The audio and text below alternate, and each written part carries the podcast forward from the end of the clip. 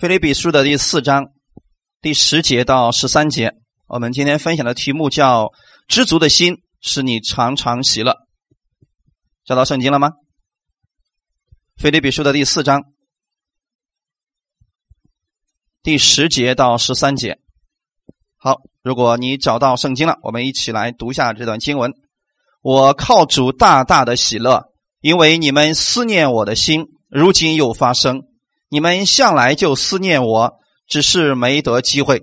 我并不是因缺乏说这话，我无论在什么境况都可以知足。这是我已经学会了。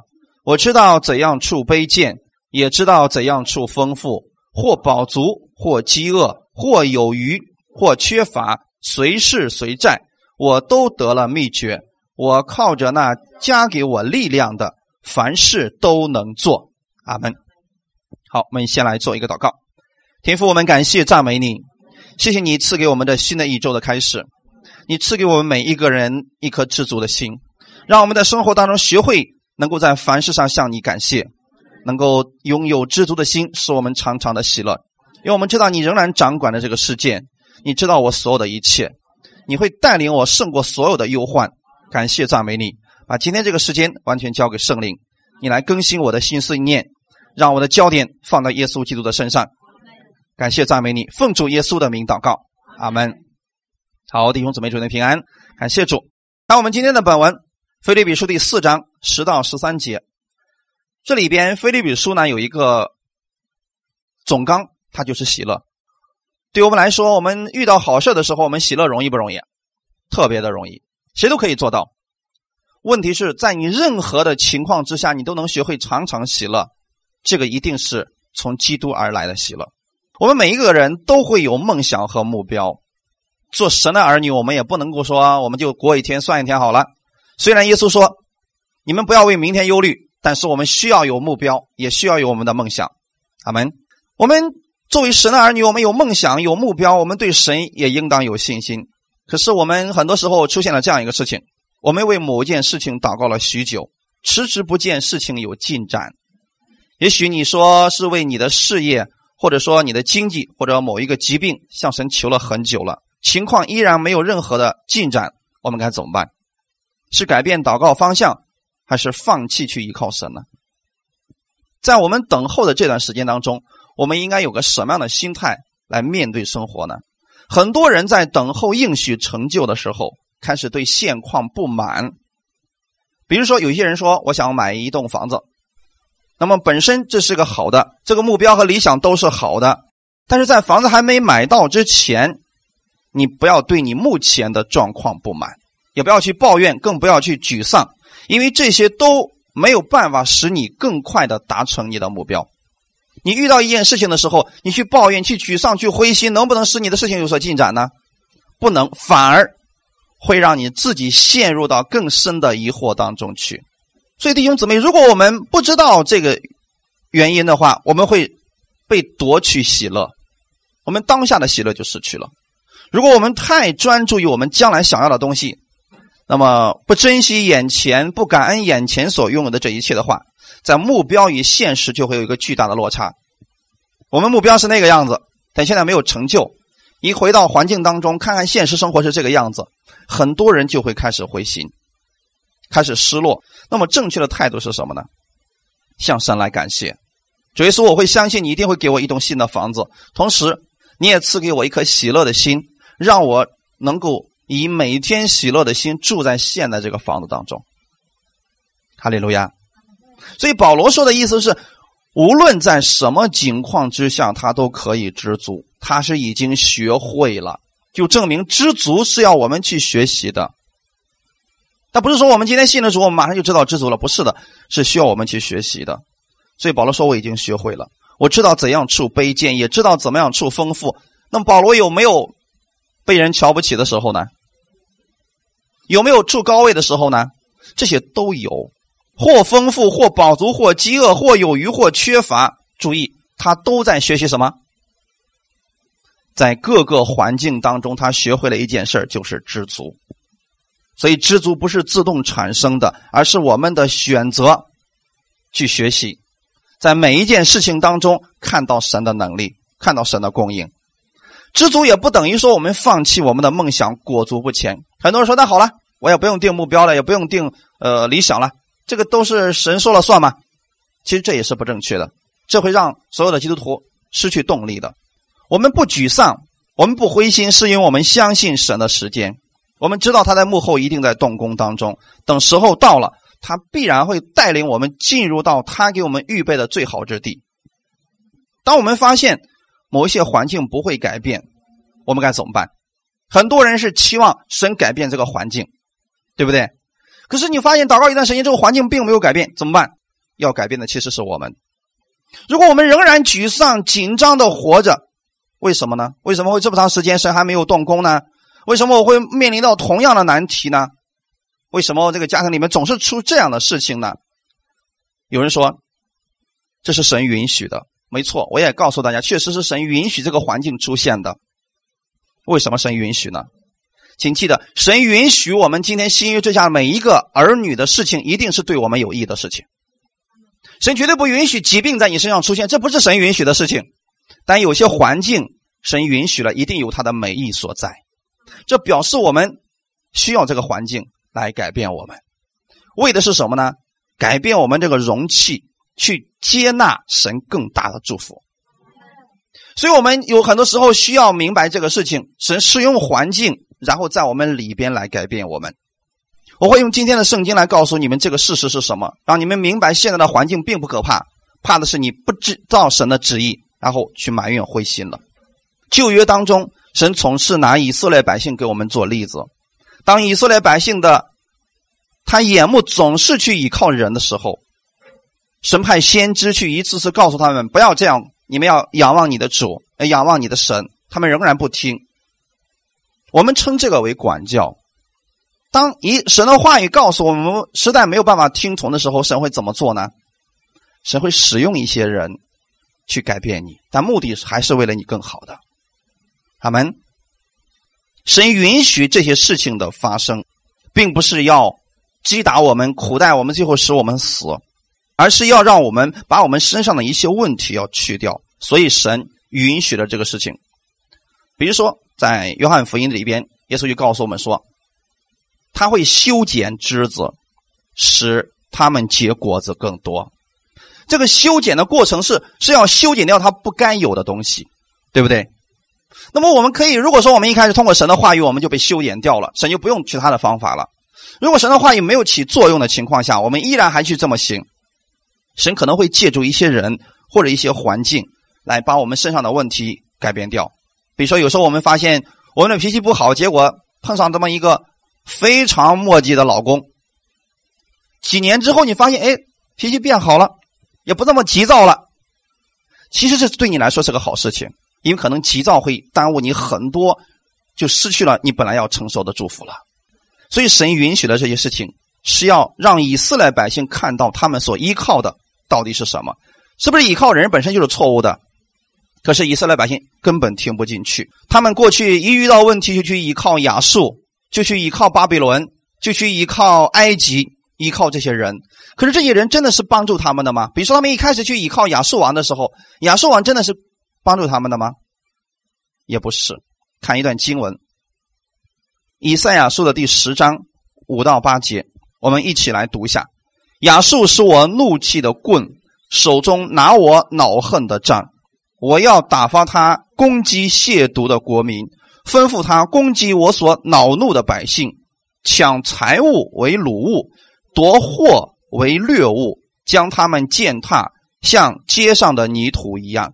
然而他不是这样的意思，他心也不这样打算，他心里倒想毁灭、剪除不少的国。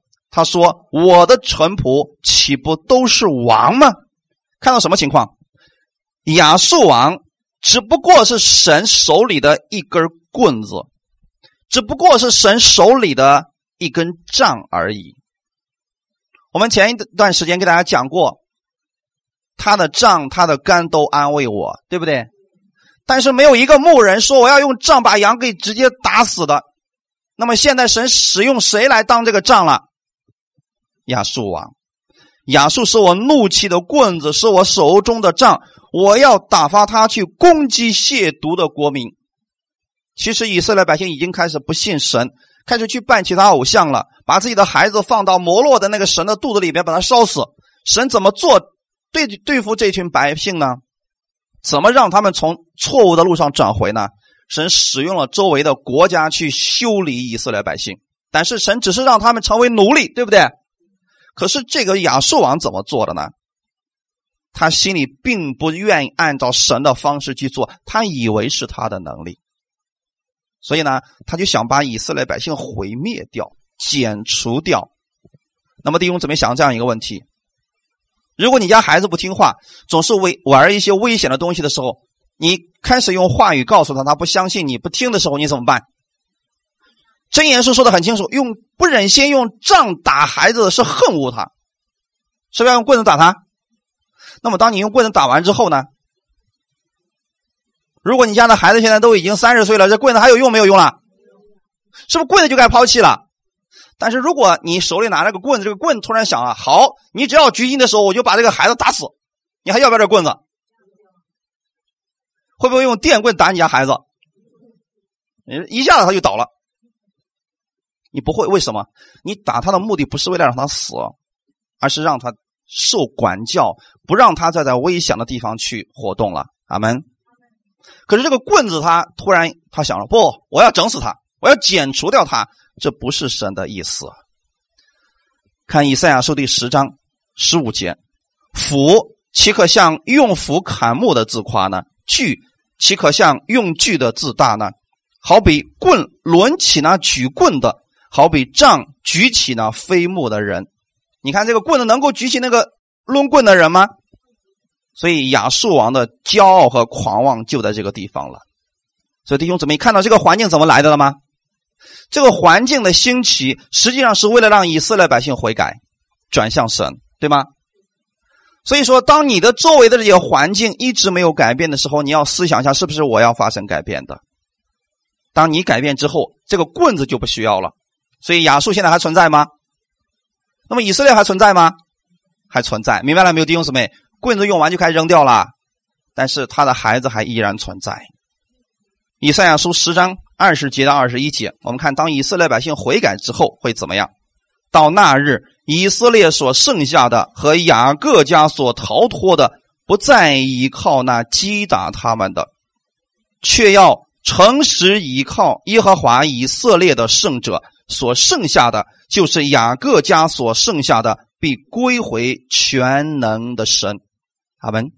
什么情况，弟兄姊妹？当那日什么时候？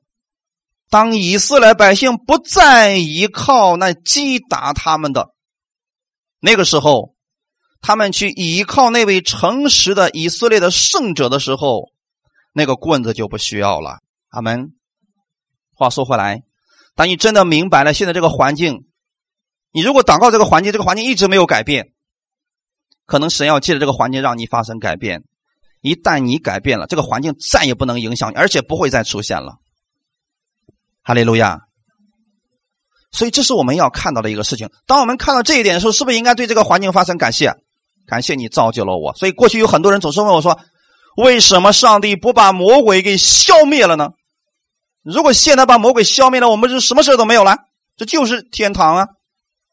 魔鬼现在不消灭，是因为我们身上还有很多事情要做，我们还要承受上帝的祝福，阿门。而魔鬼在攻击我们，我们胜过他的时候，神要给我们赏赐的，这是你们一定要看到的一个事情。所以要对你的仇敌祝福他们，因为他们正是你登上至高之处的垫脚石。反而如果你看不到这一点的话，你在你的环境当中埋怨神、抱怨神的话。你的情况一点不会发生改变，你反而会受环境的干扰。以色列百姓回转之后，这个棍子自然就没有用了。所以神借的这个环境修剪了我们身上影响我们领受祝福的障碍之后，那个棍子就被扔掉了。这就是为什么一些人总是会遇到一些相似的问题。这个问题好不容易艰难的解决了，下一个相似的问题又出现了。如果你遇到这种情况，我建议你要改变自己，要从神那里去依靠他，胜过你所有的环境。你可以让神说：“主啊，你改变，让我让我能够有能力胜过这个环境。”你改变之后，这个环境就不再是问题了。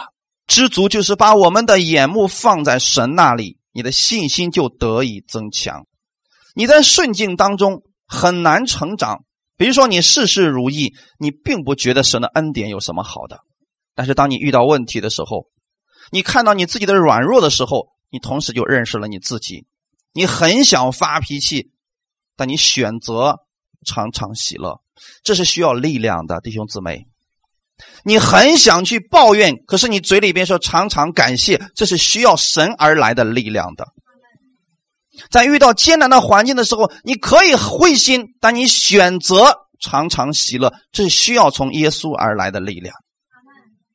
哥林多后书第十二章第九节，当时神其实给保罗安排了一个环境，保罗得到的启示很大。所以他所到之处，福音很兴旺，同时仇敌的工作也很多。一开始是一部一部分欺压他的仇敌，可是保罗胜过了呀。到后来是什么样的仇敌呢？夸他的仇敌。这两个都是仇敌弟兄弟姊妹，你们不要总是以为逼迫才算是仇敌。其实，在后面不断的夸你，就算你犯错的还夸你的时候，那也是仇敌。他希望你更飘飘飘飘到最高的时候，啪掉下来。那也是仇敌的工作，所以你记得保罗去传福音的时候，是不是后面有很多夸保罗的啊？这是至高神的仆人，他们传的是耶稣的真道，是救人的道，好不好？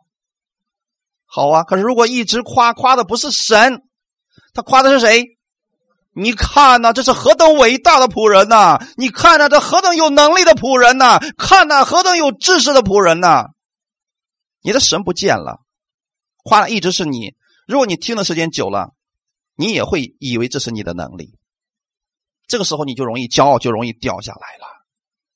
所以保罗那时候他求过主三次，主啊，你把这个刺拿走吧。他们夸我的时候，我真的觉得我不配啊，因为我过去是个什么样的人，我知道啊。可是这仇敌又没有离开呢。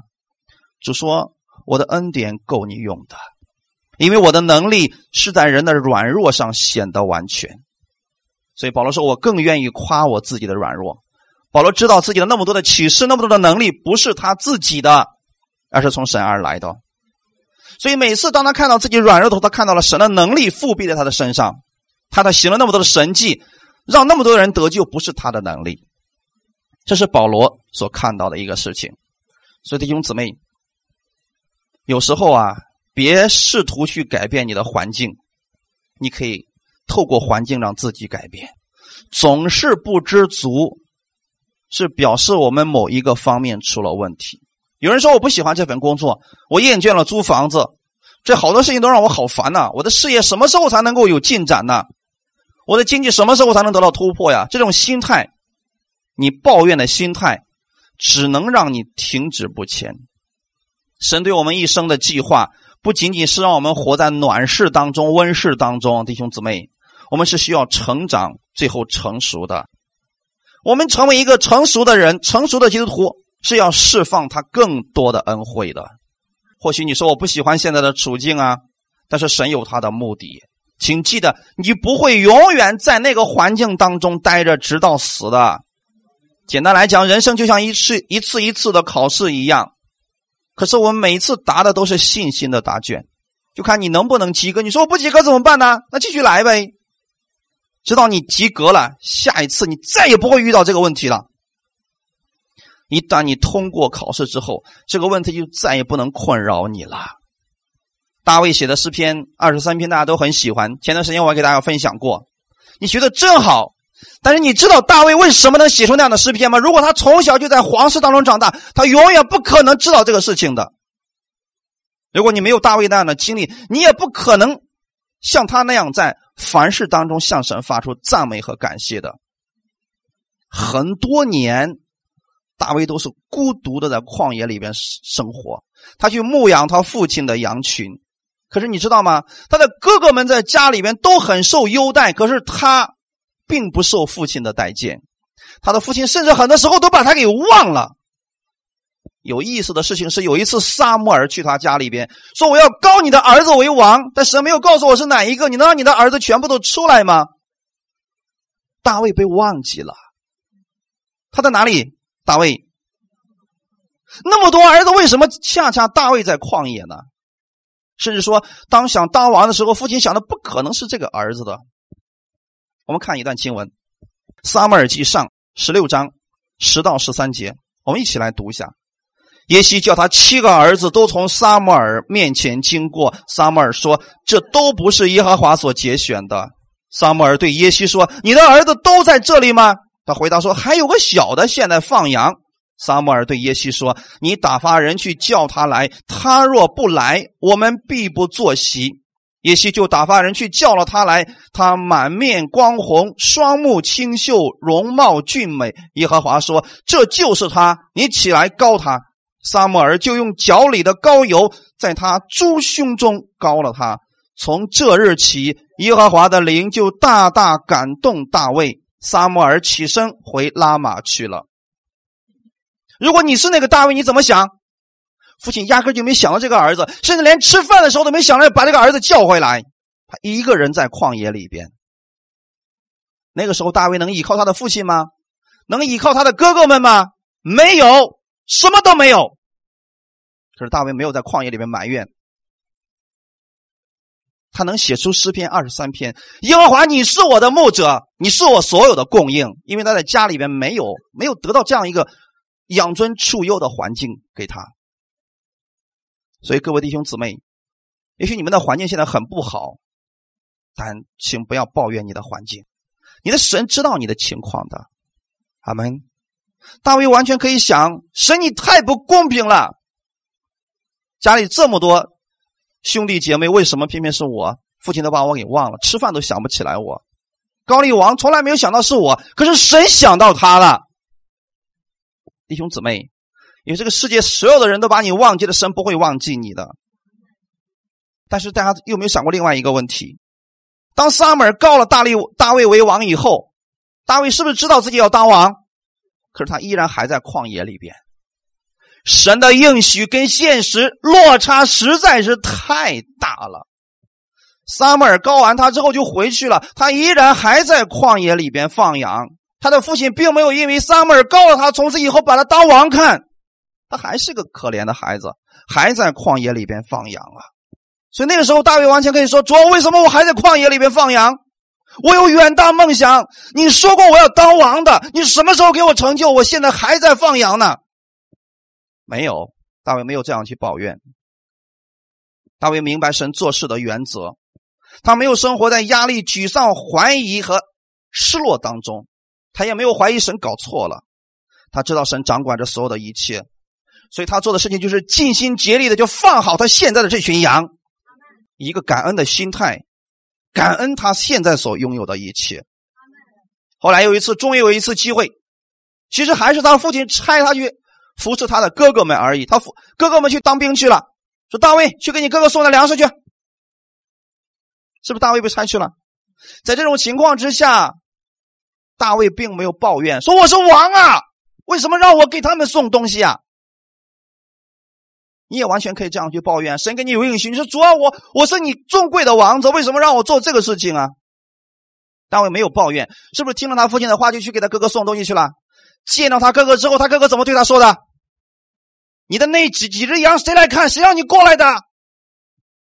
根本就瞧不起他呀！当时的扫罗王瞧不起他，他的哥哥们瞧不起他，但是他根本就不是把他的目光放在这群人的身上。所以各位弟兄姊妹，如果你把你的目光放在人的身上，你总会跌倒的。所以那个时候，大卫心想：我机会来了。是不是战胜了的歌利亚？那个时候大卫名声大盛啊！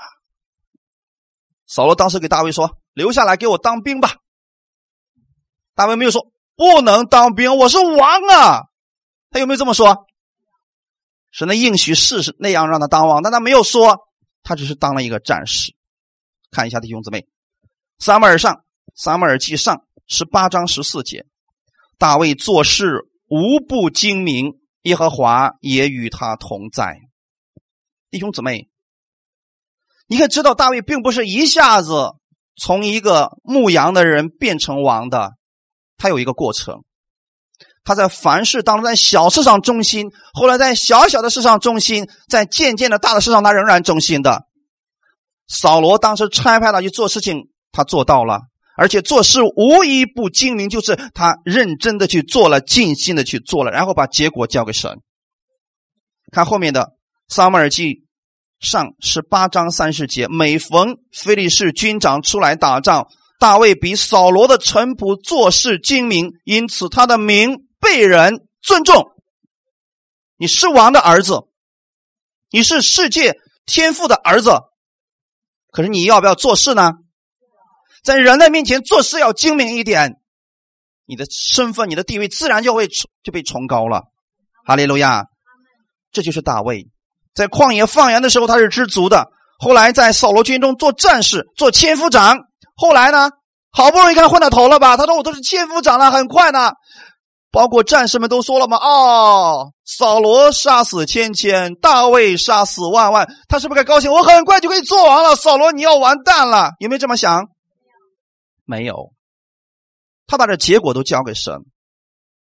当他正看到这个百姓们都拥护他的时候，突然灾难临到了。什么样的灾难？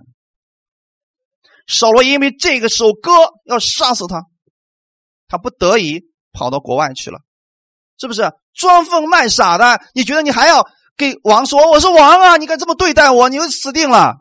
没有，大卫知道神的时候还没有到，所以他在外面在扫罗面前是不是装疯卖傻？在一个城里边装疯卖傻，别人说了啊，怎么把一个疯子弄到我们国家里边，把他弄走？所以大卫就出去了。后来做了山代王，这是王吗？是以色列的王吗？是撒母耳要高了，将来要做王的那个王吗？可能大卫说：“哦，可能神搞错了，撒母耳搞错了，他年龄大了。我现在也是王呀，山大王吗？没有，大卫没有因此而怀疑神。时候到了，最后大卫真的登上了王位。但是你有没有发现，大卫做山大王的时候，是不是也深得人心？各位弟兄姊妹，要改变的是大卫。”神要借着这一个一个的环境，要改变大卫，让他成为一个合神心意的仆人。你也是一样的。如果我们的心胸很狭窄，你怎么能够承受更大的祝福呢？所以要改变我们自己。这样的话，对你身边的环境，对你的仇敌，是不是可以发出祝福了？他们在造就你啊，弟兄姊妹，他们在造就你的品格。哈利路亚。大卫所做的事情就是尽力的做好当下的事，向神发出感谢，哈利路亚。所以，如果你不能在现在的状况当中知足，如果你在牧羊上都没有感恩的心，都没有为羊舍命的心，即使大卫登上了王位，梦想实现，他仍然不懂得知足，只不过是第二个扫罗王而已啊，弟兄姊妹。所以，在此我想跟大家分享。第二个人物，扫罗王。扫罗王的问题到底是什么呢？不知足，对神没有感恩。神对扫罗好不好？所有的支派当中，他是不是很小的一个支派？可是当时神让他当王的时候，他是不是也觉得说：“哎呀，你看我不配呀，我富家算什么呢？你让我做王。”一开始还挺谦卑的，但是那个谦卑，因为没有经过环境，弟兄姊妹，很多时候我们会抱怨。这个冬天呢不好，寒冷。但你知不知道，农作物如果不经过冬天，再经过这个洗礼的话，它出来的食物是不好吃的，对吗？一样的呀。很多时候我们不愿意遇到这些环境，不愿意遇到这些问题和逼迫。但你经过这些环境之后，你的里边是强大的，你的生命是成熟的。扫罗没有经过这个呀，所以很明显是两个不同的人。我们看一下。撒母耳上十五章十二节，撒母耳清早起来迎接扫罗。有人告诉撒母耳说，扫罗到了加密，在那里立了纪念碑，又转身下到基甲。一开始还挺谦卑的一个扫罗，后来呢，没打胜仗之后，就为自己竖一个纪念碑。扫罗在某个地方战胜了什么敌人？是他的功劳吗？因为他没有知足的心，他不知道这一切是神赐给他的。渐渐的，他的骄傲就越来越大。最后不可一世，甚至连先知撒母耳也不放在眼里边。有一次献祭的时候，因为撒母耳迟到了，他就自己献祭，再也不愿意听撒母耳的教导。如果人里边没有教、没有知足的心的话，你不知道对神神现在给你的知足，神给你更多的，你仍然不知足，这是一个事实啊。所以我们要学习在现在神给你的这个环境当中学会知足。神给你更大的，你依然还能够知足。当扫罗做完那件事情之后啊，撒母耳就给他说了一些话语。我们来看一下，因为他不听先知撒母耳的话了，撒母耳对他说。撒母耳记上十五章二十二节，我们一起来读一下。撒母耳说：“耶和华喜悦翻祭和平安祭，岂如喜悦人听从他的话呢？听命胜于献祭，顺从胜于公羊的脂油。”这句话的意思是什么？神不喜欢祭物吗？神不喜欢公羊的脂油吗？喜欢，但是神更喜欢我们听他的话语，去顺从他的话语。哈利路亚。为什么扫罗会这个样子呢？或许是这个祝福来的太突然，这个幸福太大，一下子他还没有准备好；或许是神的恩典太大，他忘了这位赐恩的神。但是最终的扫罗王自高自大，以失败告终。本来他可以在王位上去治理以色列百姓，可是他认识大卫之后。他的后半生都在做一件事儿，知道是什么吗？他用尽自己所有的力量去追杀大卫。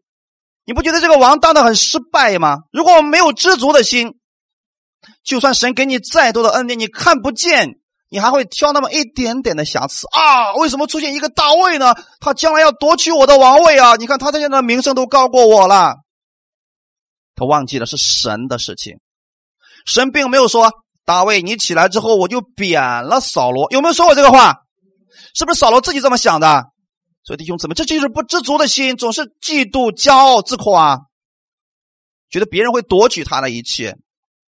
大卫从来没有想过要杀宝、杀扫罗，对不对？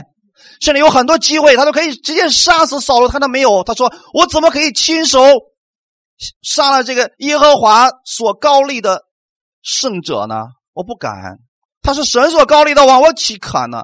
除非他死了。阿门。大卫心里知道，这是神的事情，不是我的事情。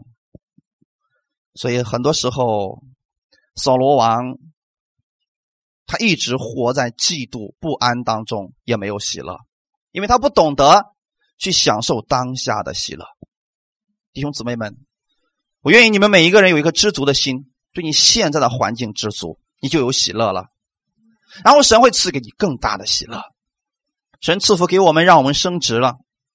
如果你没有知足的心，你可能只是快乐一阵子，紧接着你就开始不知足，就开始抱怨为什么工作这么辛苦，不想再承担责任了。可你有没有想过，当一个公司的老板给你付出更高的工资的时候，你是需要付出更多努力的，因为你的责任更大。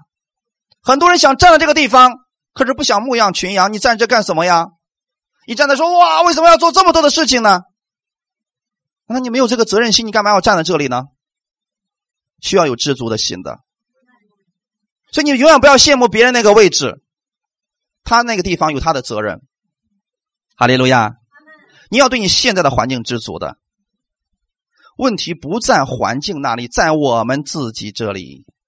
如果人没有知足的心，他就容易去挑毛病，去抱怨。保罗说：“我已经学会了如何知足，所以知足是需要去训练和学习的。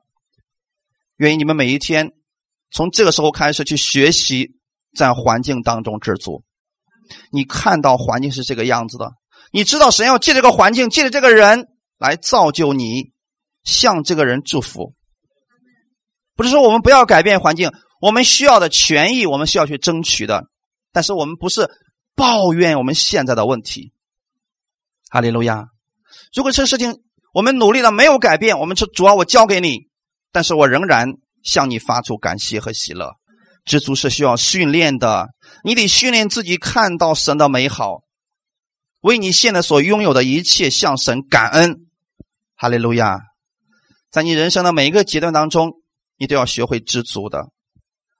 不管你是家里有一个小孩晚上让你换尿布，或者说孩子已经读大学了，你都要学会知足。无论现在你是打工的，或者你是管理层的人员，你要学会知足，因为你身上有神的恩典，你可以享受神赐给你的每一个阶段当中的恩典。哈利路亚！你能否像大卫一样，无论在任何环境之下都仰望神？所以他说：“我虽然行过死荫的幽谷，也不怕遭害，因为你与我同在。你的杖、你的杆都安慰我。”前面的时候说的很好，对不对？你是我的牧者，你带我到青草地、溪水边，让我躺卧在那个地方，是很美好的时段，有没有呢？你人生当中也有啊。可是，当你经过死荫的幽谷的时候，有没有呢？人生的低谷你也有，能不能像大卫一样说：“你的杖、你的肝都安慰我。”哈利路亚！所以你的灵魂要苏醒的，要看到神给你的这个恩典，不要遇到环境就抱怨。有时候你可能会想：我到底这个环境什么时候才能改变呀？我已经为此祷告了两年了，不。或许你需要改变。以前我遇到这样一个朋友，他问我说：“任教师，神到底是不是赐福的神？”我说：“是。”他说：“我已经为我的经济祷告了九年了，可是我的经济依然没有发生改变，为什么？神不祝福我？”我就问了他一个问题，我说：“那你现在有上班吗？”“没有啊，我已经九年不上班了呀。”我说：“给你一个建议。”现在出去找工作，他说我找不着工作的呀。我说你有没有出去找呢？还没有。我说那你出去找吧。哎，没有适合我的。我说你有没有出去找呢？他说没有。怎么办，弟兄姊妹？是神不赐福给他吗？要改变的不是你这个环境，不是说主啊，我的经济怎么改变？怎么改变？怎么改变？要改变的是你，你改变了，你的经济就不是问题了。哈利路亚。所以，我们不要去一直抱怨我们这个环境的问题。你胜过这个环境之后，这个环境再也不会出现了。你要满足神现在给你的安排，哈利路亚。也许你的身上还有一些品格没有被造就出来，疾病不在这范围之内啊，千万不要这么说啊。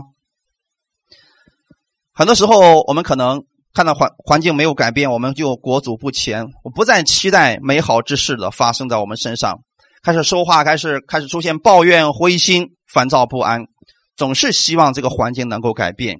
有人说我需要更多的钱，我就会喜乐；有人说我需要更好的工作、更大的房子。当我的孩子成绩更好了，我就能向你喜乐了。弟兄姊妹，如果没有感恩知足的心，就算这些都改变了，你仍然没有喜乐的心的。大家理解吗？现在不懂得感谢和喜乐，就算环境发生改变，你依然还没有。这个世界上这样的例子有很多呀。很多人说了：“哎，我们刚结婚，什么都没有，我们穷啊，我们希望我们有一套自己的房子，我们就能够天天喜乐的。”后来两个人一起努力买了一套房子之后，喜乐了吗？没有。很多人并没有喜乐，说不，我发现我们还缺车，我买了车之后，我们就能喜乐了。买了车之后喜乐了吗？不，我不要昌河啊，这个看起来太丑了啊！我要买法拉利。真的买了法拉利你就喜乐了吗？他会抱怨哇，为什么中国的路这么堵，我的车都跑不起来呀？喜乐了吗？不是这些问题，要改变的是我们自己。哈利路亚！你要学会在任何环境当中，你可以有目标，可以有梦想，可以去追逐你的梦想，但要对现在你所做的要尽心竭力。哈利路亚！要有知足的心，要不然，就算你给上帝列了一切清单，就算这些全部都完成，你仍然还是不知足的。新的问题会继续的产生。我们的人生都不完美，我们的梦想可能现在都没有实现。但你不要活在沮丧和抱怨当中，哈利路亚！为你现在有这样的一切，向神感恩吧。你可以每天这样活在喜乐当中，但是不要说哦，我不要有目标了，这个也不行啊，这是两种极端啊。所以无论生意好与坏，你能不能都向神发出感谢呢？很多人总是说了啊，主啊，今天生意真好，我感谢你。明天没有一个人，主啊，为什么你这样对待我？就算没有，你可以休息一下吗？是不是？你难道像机器一样不停的工作吗？不是的啊，休息一下更好啊。神又没有说让你饿死啊，神也没有说你要穷死啊，神没有给你这个应许的，神应许你凡事都充足。哈利路亚。所以，不管你现在遇到什么样的问题，我愿意每个弟兄姊妹在这样的环境当中学习向神来感谢，拥有喜乐的心。无论高山或者低谷，我们刚才唱的诗歌里面是吧，都要向神感谢的。我们知足，我们喜乐，并不是基于你拥有了什么，而是你拥有了谁。你拥有了耶稣之后，你就本来应该有喜乐了。如果没有耶稣，就算你拥有了所有的一切，你还是不知足的，弟兄姊妹。所以保罗说：“我知道怎样处卑贱，也知道怎样处丰富。我们在处卑贱的时候很难很难喜乐的，一些环境临到时候我们很难喜乐的，所以我们选择抱怨苦读。请问这样能解决我们的问题吗？”只能让问题更糟糕，只能让我们的心情更糟糕。阿门。所以你们还记得诗篇最后怎么说的吗？你在我敌人面前，大卫并没有说主啊，把敌人弄走，我不想看见他们，我太讨厌他们了。主啊，我要换一个环境。不，不是环境的问题。所以大卫说，在我的敌人面前，你为我摆设了筵席，这个力量是从神而来的。他看到他敌人没有了。看到了，可是他更看到了什么？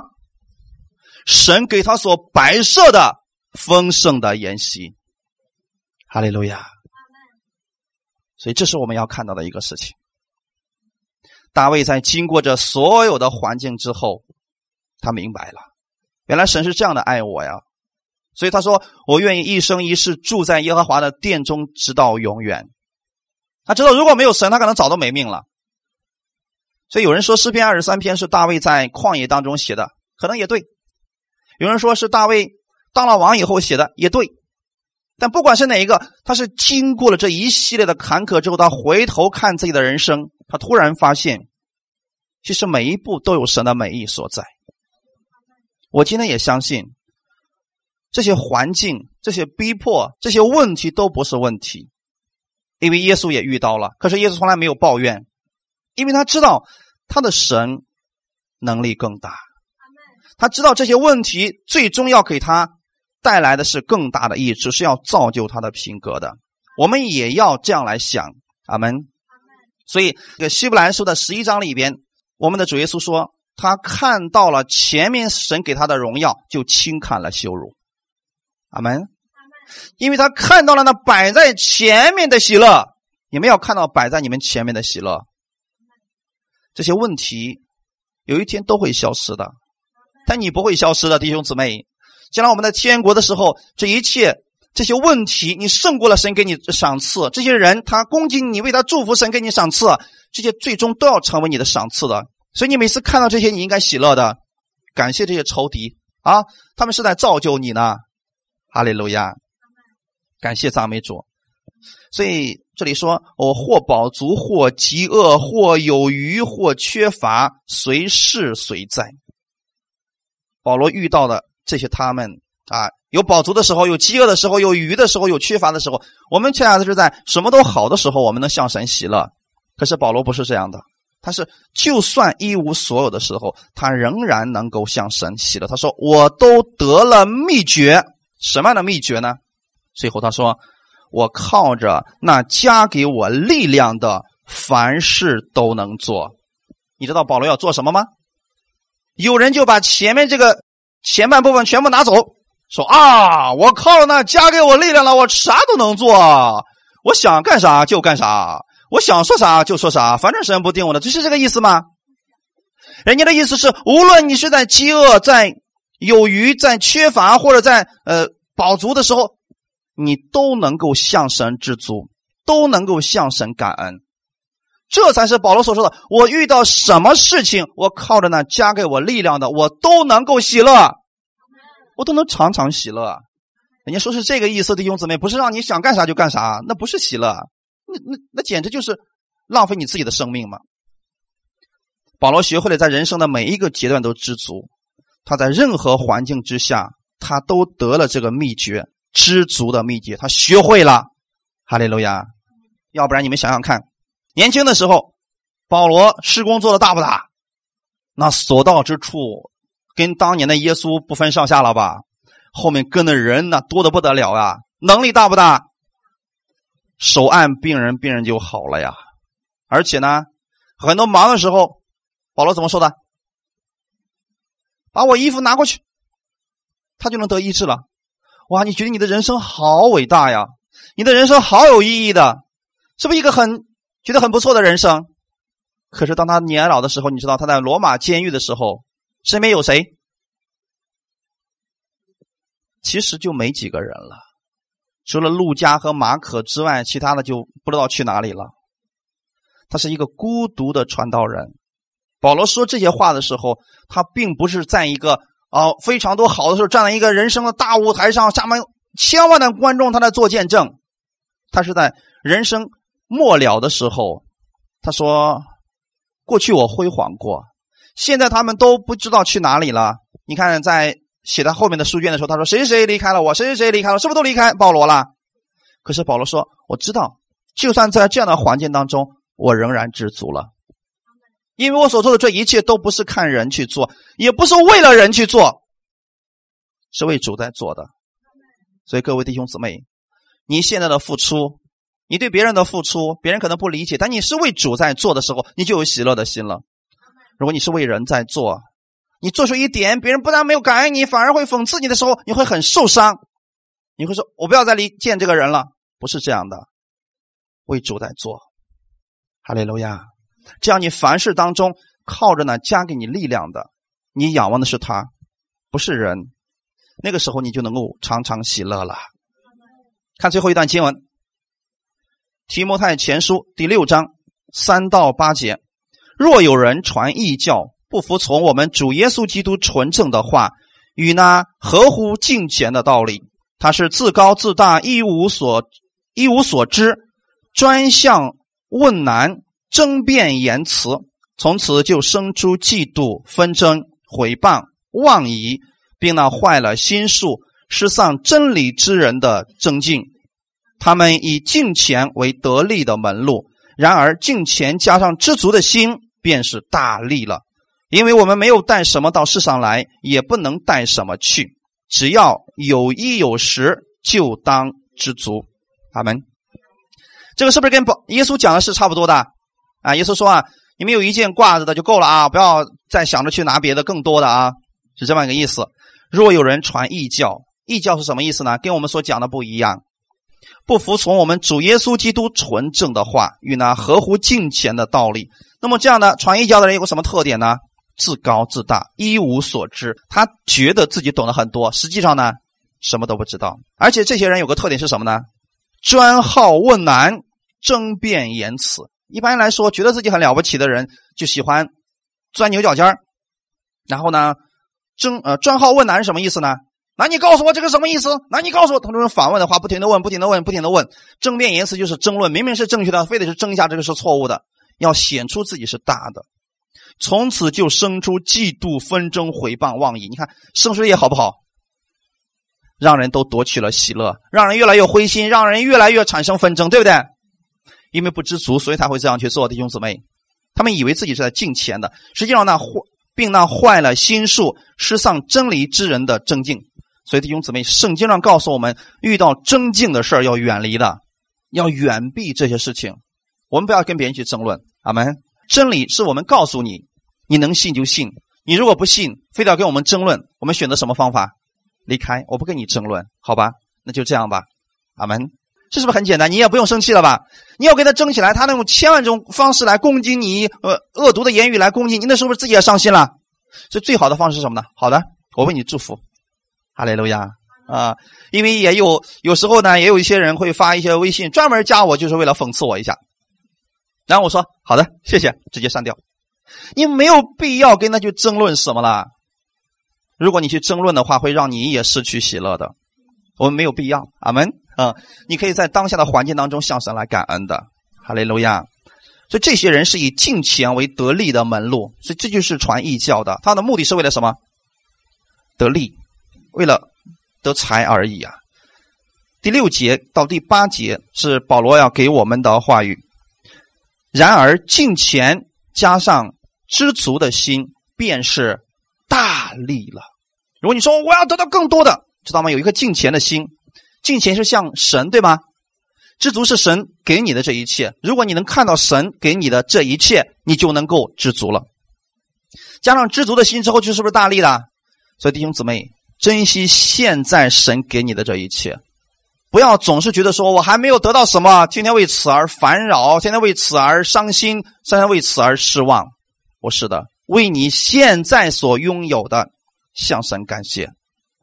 每一天活在这样的喜乐当中，然后呢，遇到什么样的事情向神来祷告。哈利路亚。第七节说，因为我们没有带什么到世上来，也不能带什么去。意思是什么呢？你出生的时候带来什么来的？那你们知不知道一个事情？人是很有特点的一个事情。小孩子出生都是攥着拳头出生的。当人死了以后，都是伸开手去的。人来的时候想抓着一些东西来，走的时候能带走什么吗？什么都带不走。所以弟兄姊妹，但你不一样。你知道，在这个世界上的时候，凡事当中你向神感谢，这就是大力。你能够在环境当中知足，神要给你赏赐的，这是你将来的大力啊！你胜过了这个环境，神要把更多的祝福给你的。哈利路亚！就像旧约圣经当中的约瑟一样，他胜过了那一次一次的危险，一次一次的环境，一次一次的逼迫和冤枉的时候，他的里面的度量已经大了，大到什么程度呢？可以饶恕他一切的仇敌了。要不然小肚鸡肠让你当个宰相，那不不完了？我能杀死多少人呢？是不是弟兄姊妹？所以现在我们要学习在凡事当中向神来知足，向他来感谢。哈利路亚！我们没有带什么到世上来，也不能带走什么。今天我们在这个世界能遇见耶稣，就是我们最好的事情了。借着耶稣，你不是从这个世界上带什么到天国去，你也是在这世界上赚得上帝的赏赐。每一天能够享受神赐给你的这丰盛的祝福，哈利路亚。八节，只要有衣有食，就当知足。至少现在你们各位，这个已经满满足了吧？啊，没有问题了吧？如果是说我吃了上顿没下顿，你告诉我，我来帮助你。我们大家一起来帮助他，可以吗？啊，如果这个已经完成了，其他的事情向神来感谢。你可以有目标，你可以有梦想。但不要有抱怨，为你现在所拥有的向神知足，向神感谢。胜过一次一次的考试之后，神会把更大的祝福加给你，让你承受他丰盛的恩典。好，一起来祷告，天父，我们感谢赞美你，谢谢你今天带领我们，让我们借着这样的话语，让我们有知足的心。知足是需要去学习的。主，我们愿意在生活当中，在凡事当中，什么样的环境当中，我们学习向你来仰望，我们拥有知足的心，我们就有常常喜乐的心了。主，我不是我放弃我现在的目标，不是我现在的问题没有解决，我的目标没有达成，我就灰心失落。我相信你依然在动工当中，你会在正确的时间、正确的地点，把最好的祝福赐给我。我为此而向你仰望，感谢赞美你，哈利路亚。一切荣耀都归给我们在天的父，奉主耶稣的名祷告，阿门。